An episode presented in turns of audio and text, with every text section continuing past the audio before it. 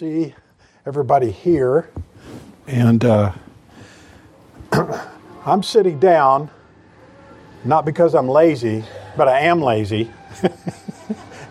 I'm sitting down uh, primarily because I have sore feet, so which are getting better. So maybe we'll be back to standing up.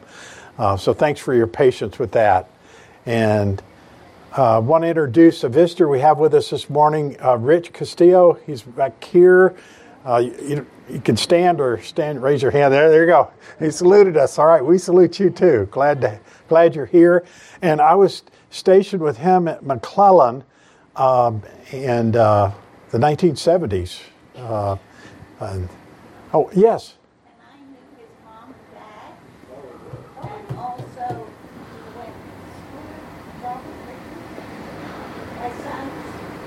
She said she knew your mom and dad and maybe sister? No, sister, brothers. Okay, brothers, yeah.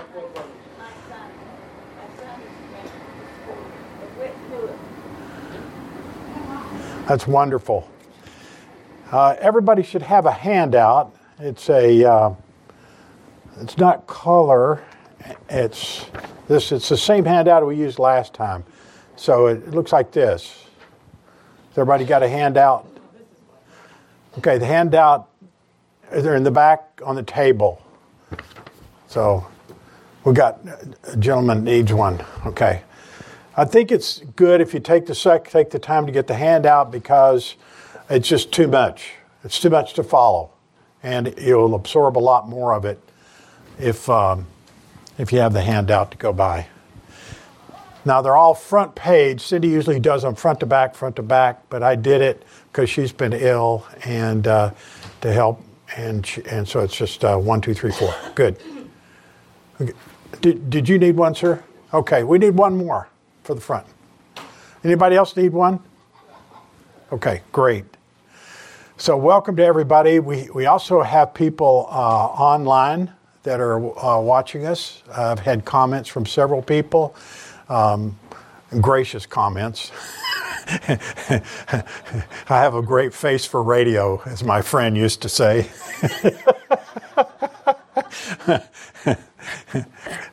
Better uh, heard than seen. And uh, um, so we're glad glad everybody is with us. Welcome, welcome to uh, uh those visiting. Rich, glad to have you. And uh, so you should have the handout. Today we're looking at Colossians 2, and this handout covers a lot of stuff that we already covered. And I do that so that you can say, no, what did he say about that? I don't have all the detail, but I do have the framework and the outline, and we'll go through that real quickly. And um, there, if you look at the very top of it, we, are in Colossians 2. If you want to turn to Colossians 2, I'm going to have some of you read uh, because I am hoarse and I want to make it through the whole uh, class. And we're on a section called Paul's Warning Against Heresy. And there are four different warnings in this passage. One's false philosophy, verses 8 through 15, legalism, 16 and 17, angel worship, 18 and 19, and asceticism, uh, which is verses 20 through 23. we have spent a lot of time in false philosophy because there's a tremendous amount of detail there uh, that um, there's a tremendous amount of detail here. And uh, uh, in verses 8 through 15, and doctrine as well. So we are going to try to get to legalism, I, I hope to, and uh, that's verses 16 and 17. And those three, legalism, angel worship, and asceticism, are much more simple. They don't go into a lot of doctrine, they just go into the warning against it. So, also, there are, are uh, three statements. Look at the bottom. Three things Christ has done for us that substantiate his sufficiency and that we are complete in him, verses 11 through 15. And we talked about spiritual circumcision and forgiveness of sins. We're going to review forgiveness of sins. Victory over the forces of evil. That's what I hope to center on today, verse 15. We looked at it last week. And uh, briefly, then that kind of refreshes where we're at. And let's have a word of prayer. Steve, would you, you mind leading us in, in prayer and asking the Lord to be with us today? And we got a lot of people in the church, I, I think, that are ill, so let's pray for those as well. Gracious Lord and Father, we're truly thankful to be in your house this morning, Lord. There's been a lot of illness going around, a lot of people have been sick. Thank you for the ones that are here. We pray for the ones that might still be sick, Lord, that you just lift them up. Lord, we just pray for Matt Galvin today as he preaches to us, Lord, and through the week. As you help him, Lord, to bring forth the words you'd have him to, Lord, that it will change our heart through the power of the Spirit to be more like Christ. Be with our brother this morning, Scotty, as he teaches us this lesson, Lord. Lord, I want to thank you for your son, his love, his uh, sacrifice for us, Lord, on the cross. Amen. Lord, just thank you for our church and our country. Thank you for your love for this we ask in Christ's name. Amen. Amen. Amen. So, uh, should be at Colossians 2. If you haven't, go ahead and turn there, verses 8 through 23. And I believe uh, Chuck is going to read verses 8 through 11, and then Connie's going to read 12 through 15. So, Chuck, go ahead. Beware lest any man spoil you through philosophy and vain deceit, after the tradition of men, after the rudiments of the world, and not after Christ. For in him dwelleth all the fullness of the Godhead bodily, and ye are complete in him, which is the head of all principality and power, in whom also ye are circumcised with a circumcision made without hands, in putting off the body of the sins of the flesh, by the circumcision of Christ. Great. Connie. 12 through 15. This is warning against philosophy. buried, buried with him in baptism, wherein also ye are risen with him through the faith of the operation of God, who hath raised him from the dead. And you, being dead in your sins and the uncircumcision of your flesh, hath he quickened together with him, having forgiven you all trespasses, blotting out the handwriting of ordinances that was against us, which was contrary to us, and took it out of the way, nailing it to his cross. And having spoiled principalities and powers, he made a show of them openly, triumphing over them in it. Okay, and then legalism, uh, verses 16 and 17. Uh, Steve. Let no man therefore judge you in meat, or in drink, or in respect to an holy day, or of the new moon, or of the Sabbath days, which are a shadow of things to come, but the body is of Christ. And then angel worship um, and um, really mysticism too. Verses uh, 18 and 19. Sheila. Let no man beguile you of your reward in a voluntary, voluntary humility and worshiping an angel, intruding into those things which he hath not seen, being cut up by his fleshly mind, and not holding the head from which all the body by joints and bands, having nourishment ministered and knit together, inclusive with the increase of God. Okay, and then verses 20 through 23, asceticism. Yeah. Wherefore, if ye be dead with Christ from the rudiments of the world, why, as though living in the world, are ye subject to ordinances? Touch not, taste not, handle not, which all are to perish with the using, after the commandments and doctrines of men. Which things have indeed a show of wisdom in will, worship, in humility, in neglecting of the body, not in any honor to the satisfying of the flesh. Okay. So thank you very much for reading. And I wanted us to be well familiar with these passages. Um, I did this 20 something years ago, and I thought, well, I'm going to go over it again because I'll be familiar with the material and some of the some of the finer points of the texts and so forth.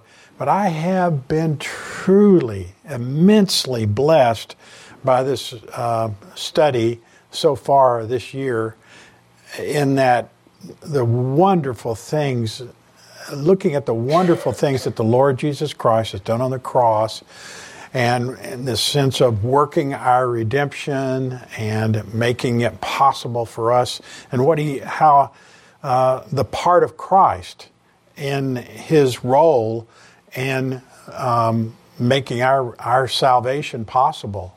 And not only that, but the fact that um, what uh, uh, the Bible calls the unsearchable riches of Christ. It just almost be well, it is. It's well beyond our comprehension. Uh, let's take the handout and kind of do a quick review. Uh, we looked at false philosophy, and we have one more verse, verse 15, under four warnings. Then we're going to do legalism today, and then in the future, angel worship and asceticism, verses 18, 19, and 20 through 23. Thanks to all who read those passages. Thank you.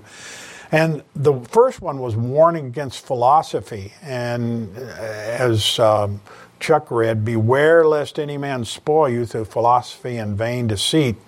And that word spoil there is the word kidnap to take you off as a as a uh, um, uh, one who has been taken as like a pirate's treasure, and it's a, a real graphic word of somebody who was kidnapped and t- taken off and um, put into slavery or sold, and uh, it's the only use of the word that word, and it's the only word use of the word philosophy there. And vain deceit could be empty trickery or empty delusion. The point is that next the um, paragraph there, or the next sentence, Christ is the true test of theology, and He's the absolute standard and measurement for all doctrine. If it's not in accordance with Christ and the revelation God has given to us regarding His Son, then we must reject it. So the foundation of the warning is the supremacy and deity of Christ in verse 9, and then his sufficiency and humanity of Christ in verses 10 through 15. And F. F. Bruce said, Christ is all and all you need. I really like that because it sums it up. Uh, there are three affirming statements in verses 9 and 10 the full deity of Christ, for in him dwelleth all the fullness of the Godhead, and the humanity of Christ, for in him dwelleth all the fullness of the Godhead bodily. So Christ is fully human and fully divine. The Word was made flesh and dwelt among us. John 1 14. And the sufficiency of Christ, I'm repeating this because these are such important points. And I hope that you have them ingrained in your, your, your brain. the sufficiency of Christ uh, also, uh, verse 10, uh, refers to the fact that we're complete or full in Him who is the head of all principality and power. So we are complete in Him. That's that word pleroma, which was a word that the Gnostics used, the people that, that were st- stirring up false teaching and heresy um, and apostasy. They used that word. You need the fullness. You need the pleroma. And Paul says, you have the fullness in Christ. You don't need anything. He's He alone. So the next uh, sentence there, we are made full or complete as we share in His fullness, because it says He's the fullness. For it pleased Him that in for it pleased the Father, Colossians 1:19, that in Him should all the fullness dwell. So that's that same word pleroma, and you'll see that over and over and over again. Um, so, Christ's all sufficiency is shown by the statement that he is the head of all principality and power. He's head of all, everything. He is over everything, and we're complete in him because he is complete. So, three things that Christ has done for us that substantiate his sufficiency and that we are in, complete in him. I referred to this earlier in the introduction spiritual circumcision uh, forgiveness of sins, victory over the forces of evil, which is we're going to look at in verse 14. We're going to review forgiveness of sins. So, spiritual circumcision is the circumcision made without hands. And that's a spiritual term that Paul used to show that the cleansing of sin comes by faith from God, in God, and it is essentially talking about the new birth. salvation. Look at the top of page two. And putting off the body of sins of the flesh by the circumcision of Christ. That's another term there. So we now have a new nature, the last sentence in that paragraph C, we now have a new nature, we're a new creation. In Christ, we are now able to serve Him. We're not enslaved to sin through the old nature. Before, we did not have the capability to, to serve Christ until salvation. So we now have a new nature that allows us to serve Christ and live for Him. And then he goes in that in verse uh, 12 and says that we're buried with him in baptism and we're risen with him through the faith of the operation of God who raised him from the dead. Baptism is an external sign of what Christ has done for us inwardly by salvation. It's an ordinance in the Baptist church, uh, along with the Lord's Supper. Offering is not an ordinance. I didn't point to the offering plate, I pointed to the communion table here. So, uh, giving is worship, but it's not an ordinance. Baptism pictures the Christian's death, burial, and resurrection with Christ. Baptism does not save. Okay? Forgiveness of sins. So, this is the second thing Christ has done for us that demonstrates his sufficiency and our fullness in him or completeness in him. and verse uh, 13, and you being dead in your uh, trespass, in your sins and the uncircumcision of your flesh, hath he quickened together with him, having forgiven you all your trespasses. So, in Christ, we have forgiveness of sins. And only through union with Christ can those that are hopelessly dead in their sins receive eternal life. That's a quote from MacArthur.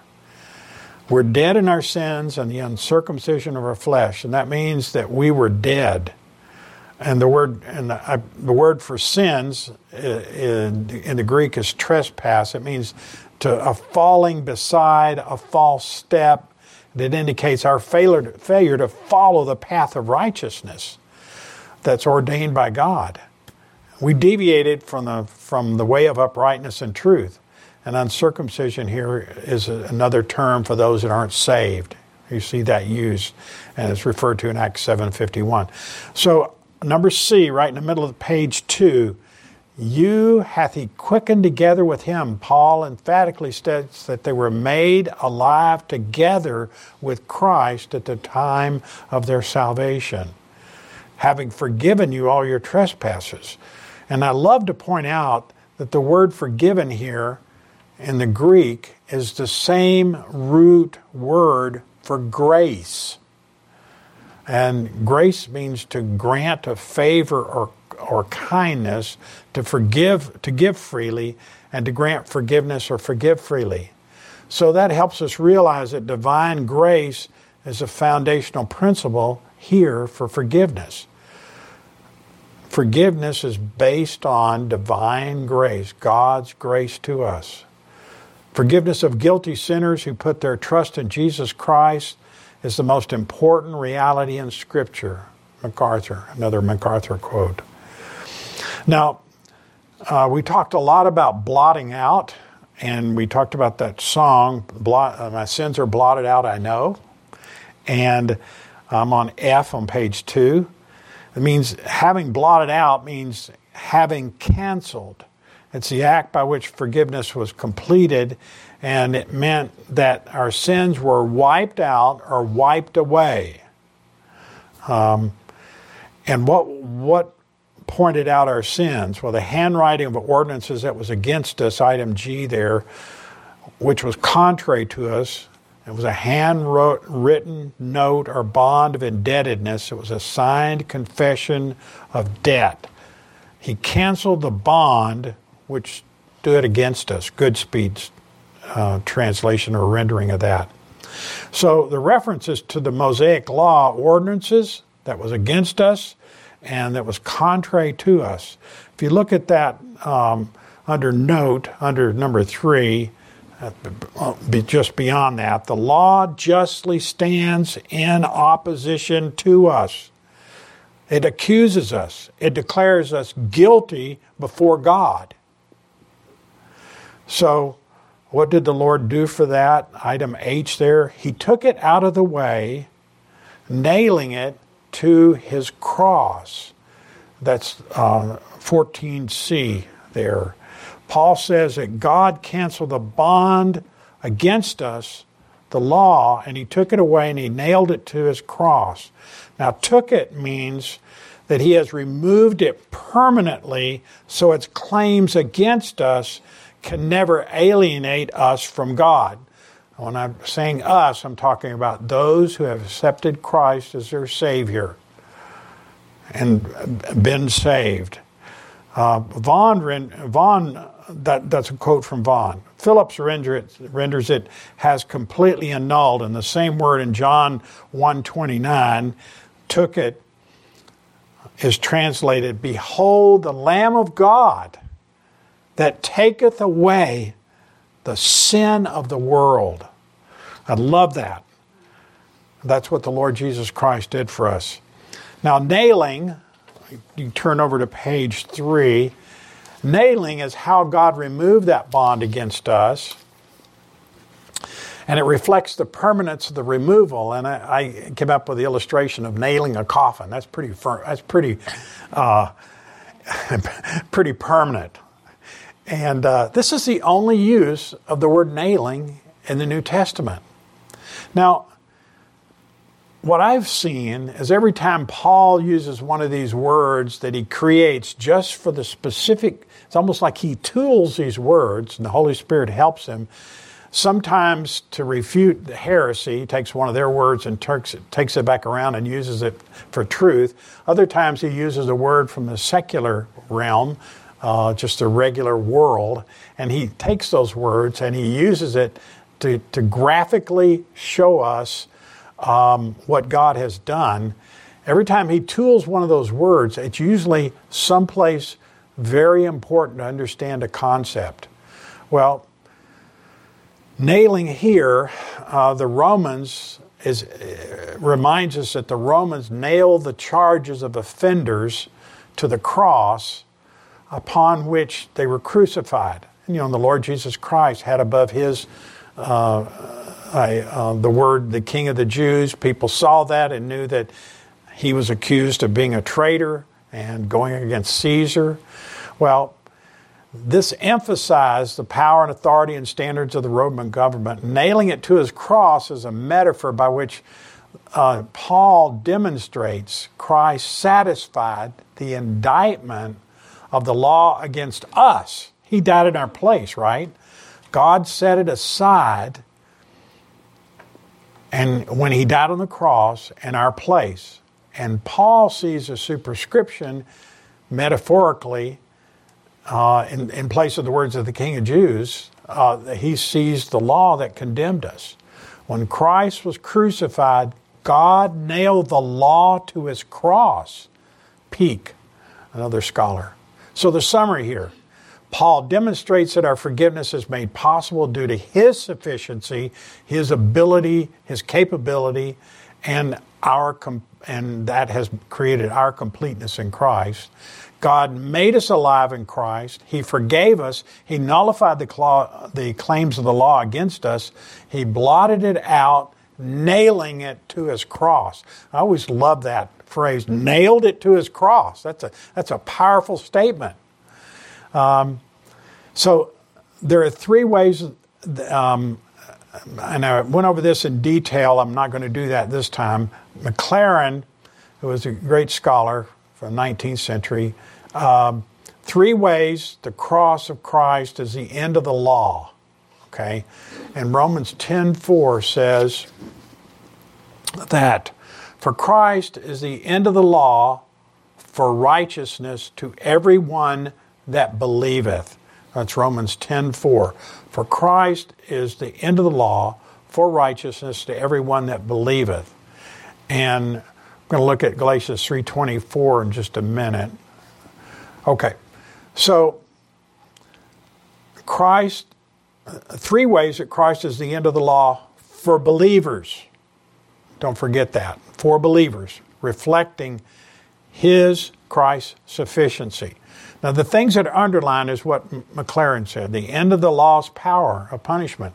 Christ paid the penalty and price for sin for those of us who believe. He bore our punishment, He suffered in our place. Secondly, the end of the ceremonial law.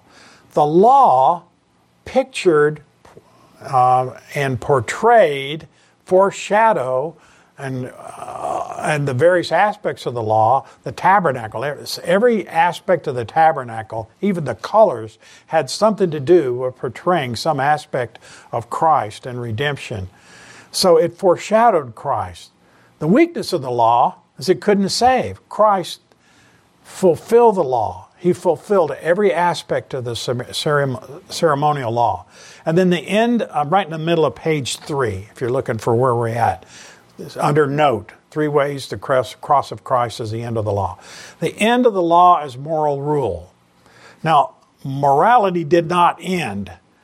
God's righteous standard was embodied in the New Testament in even a higher standard.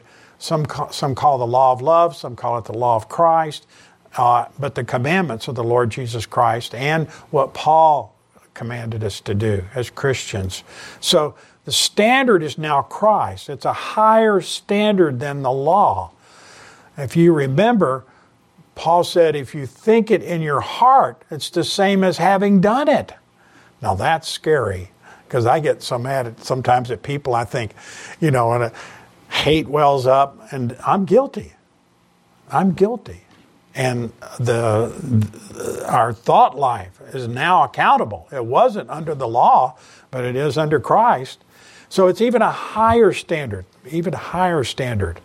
So God's moral law, as in the reflected in the Ten Commandments, those are now embodied in the new covenant along with the law of Christ that even holds us accountable for our thoughts and attitudes.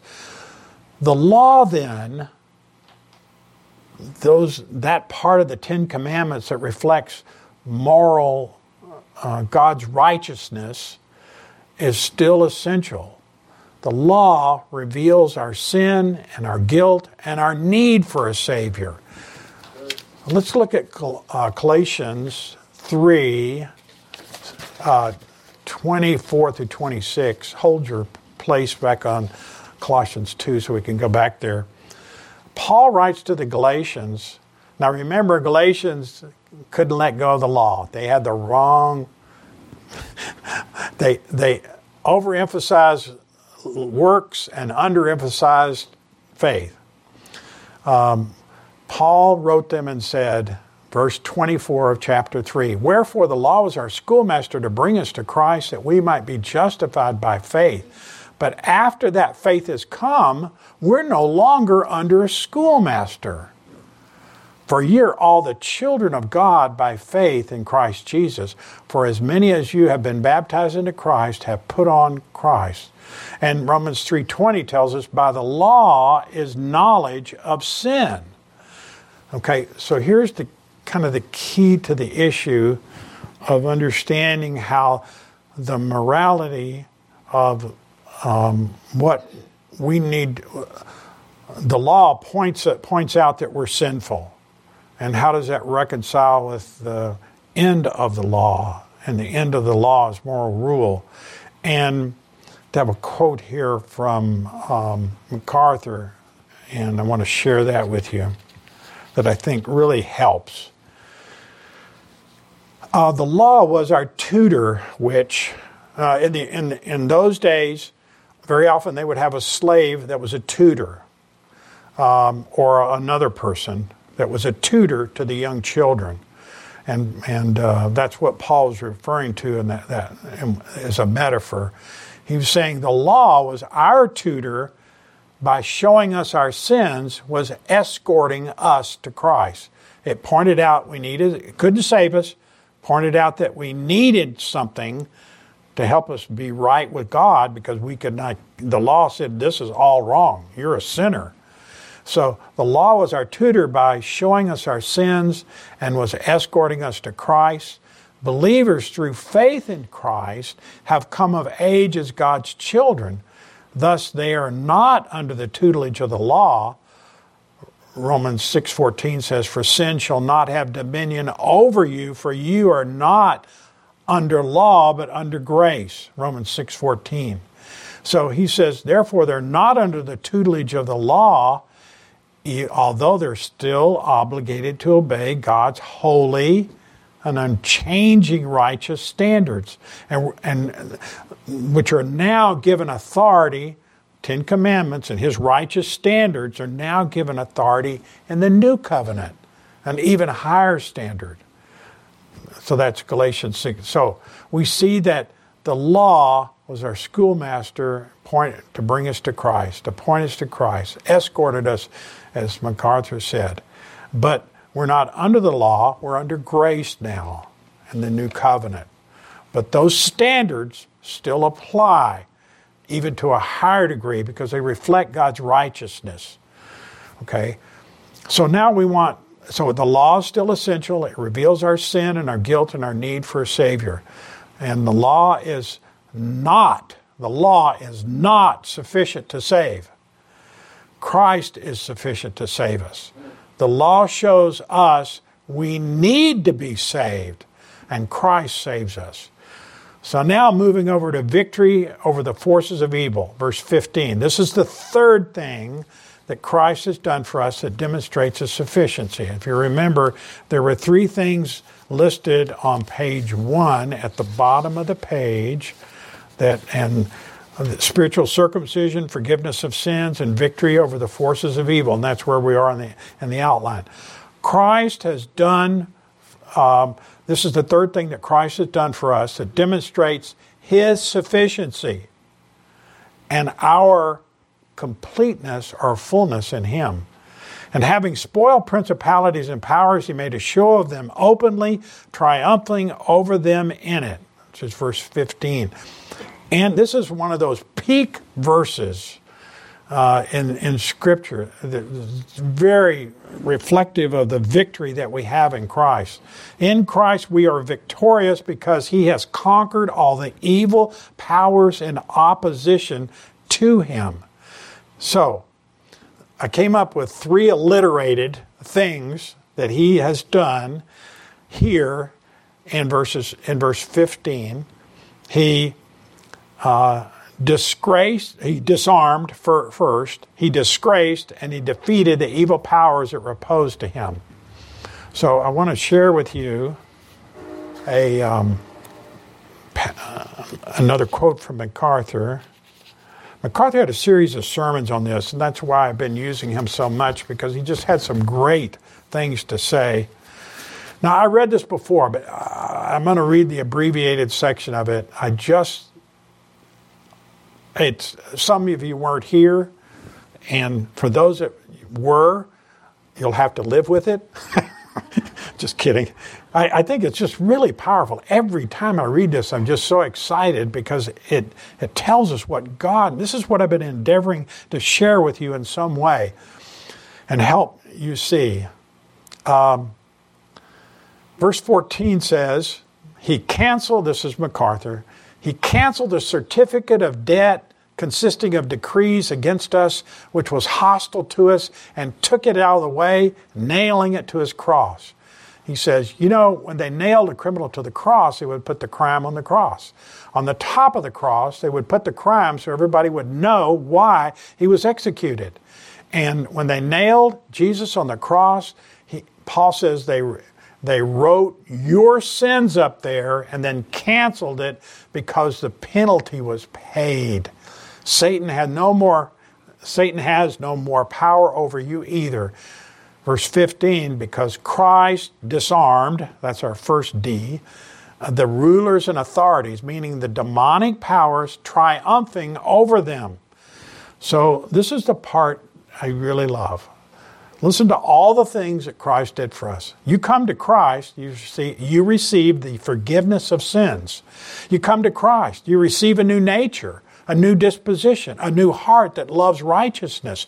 You come to Christ and you die to the past and you rise to new life. You come to Christ and you're delivered from the kingdom of darkness into the kingdom of His dear Son.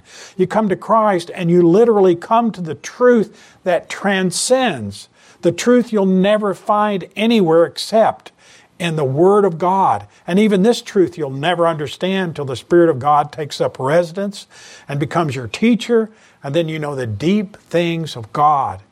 It's all in Christ, all truth, all wisdom, all knowledge, all understanding, all peace, all joy, all value, all fulfillment, all satisfaction, all purpose, all deliverance, all strength all comfort and all eternal hope is in Christ. To have Him is to have everything. Not to have Him is to have nothing. The Bible calls these the unsearchable riches of Christ, and indeed they are. Every time I read that, it, it affects me. So, praise the Lord for what He has done for us and uh, the unsearchable riches of Christ. Um, so now uh, they're under the section disarmed and having spoiled. It means to strip off clothes or arms. Now, this is a different word from verse 8 where it talks about spoil. That word means to kidnap and to take away uh, in, in violence. This word means to uh, strip off clothes or arms. And we did a you be the theologian last last class, and we decided number two was the right view.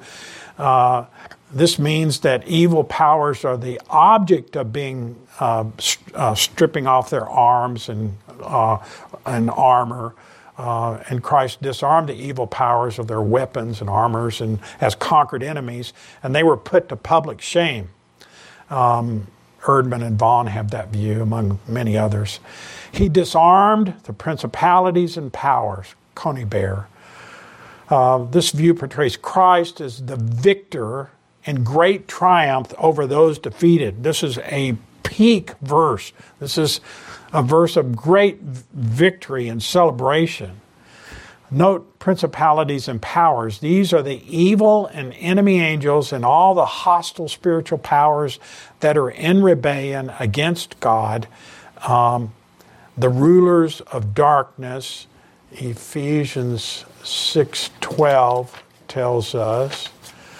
Uh, that's the passage of the armor of God. Right before put on the armor of God, it says, "Put on the whole armor of God that you may be able to stand against the wiles of the devil, for we wrestle not against flesh and blood, uh, but against principalities, against powers, against the rulers of darkness of this world, against spiritual wickedness in high places. Wherefore, take unto you the whole armor of God, that you may be able to withstand in the evil day, having done all to withstand. We wrestle against the evil powers that are out there. They're not we're beginning to see more and more of them these days as, as they get more bold, uh, but they're out there. And he disarmed these evil powers, these principalities and powers. Uh, M O U L E, he called them the dreadful hierarchy of evil. And that includes Satan. Okay, disgraced. He not only disarmed them, but he disgraced them. He made a show of them openly uh, verse 15b. It means he made a public spectacle of them. I'm at the disgraced at the bottom of page three and reading from the handout. Um, so the imagery here is of a public display, an exhibition of a disarmed captive and their arms. Now, you know, sometimes when the police, they capture a big, uh, like a a gun racket, you know, illegal gun sales or something. They line up all these weapons on a table and they take a picture of these weapons as a display. This is what we did. This is our crowning achievement. Look at this. This is what we did. And they they're also uh, humiliating these guys. And sometimes they'll show pictures of them, you know, terrible pictures, or they take those mug shots, you know, you know, and, and they, they, they, they, but the, these are disarmed. the imagery here is a public display, an exhibition of a disarmed captive and their arms who is now conquered, subject to the will of a greater power. The, Col- the Colossians were familiar with the practice of the Roman general leading a celebratory victory processional like a parade in Rome with the defeated army, enemy following an open public display, now disgraced because they lost. Here, Christ is the victor leading the disgraced principalities and powers, the evil powers, true sinful character, the evil powers' falseness, their rebellion, and their defiance against God are on display. As a victor over all these forces of evil, Christ has made a show of them openly, or a display of all these forces of evil. He has disarmed them and has publicly made a spect- spectacle of them, showing their disgrace. And I have a quote that I lost the attribution for, and I looked it up and I could not find it. And I, I even Googled the paragraph and I couldn't find it. This quote goes Christ, by his cross, releases his people not only from the guilt of sin, but from its dominion or power to rule over them. Not only has he canceled our indebtedness, but he has subjugated those powers whose possession of the condemning indictment have kept us in their grip. The very instrument of disgrace and death by which the hostile forces thought they had him in their grasp, they crucified him. They said, Aha, we've got him, we've killed him. But they thought they had conquered him. But that forever was turned by him into the instrument of their defeat and captivity, and that was the cross. Uh, so he's dis- disarmed them and disgraced them and turned to the top of page four. He defeated them, triumphing over them in it. Um, verse 15c. What do you think it is here? Triumphing over the evil powers in it. What is the it?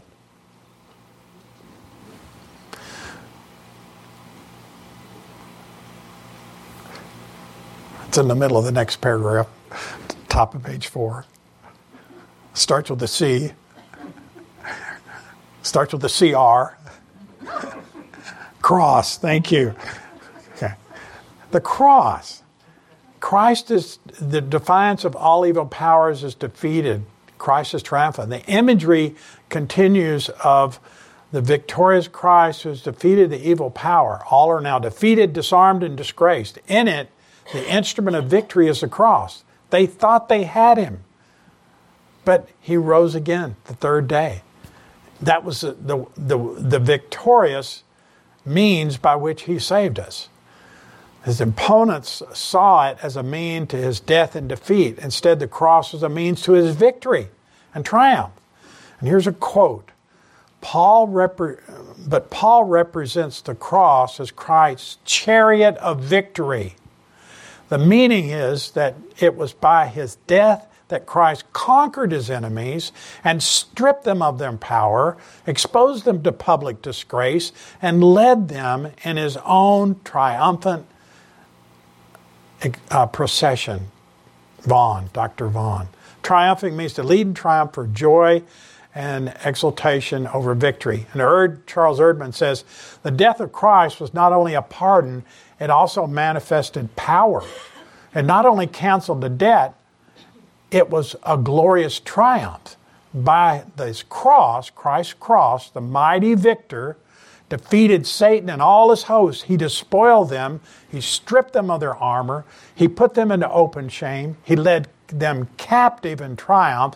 Why then fear the spiritual powers of the angelic beings? He's kind of shifting into what he's, Paul is trying to say there.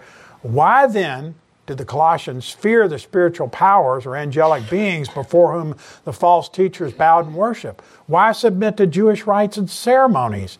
Christ alone is the Savior. You don't need philosophy. You don't need legalism. You don't need asceticism. You don't need angel worship. You don't need mysticism. You don't need anything else. Christ alone is the Savior. He is supreme. In Him is life. He meets our every need.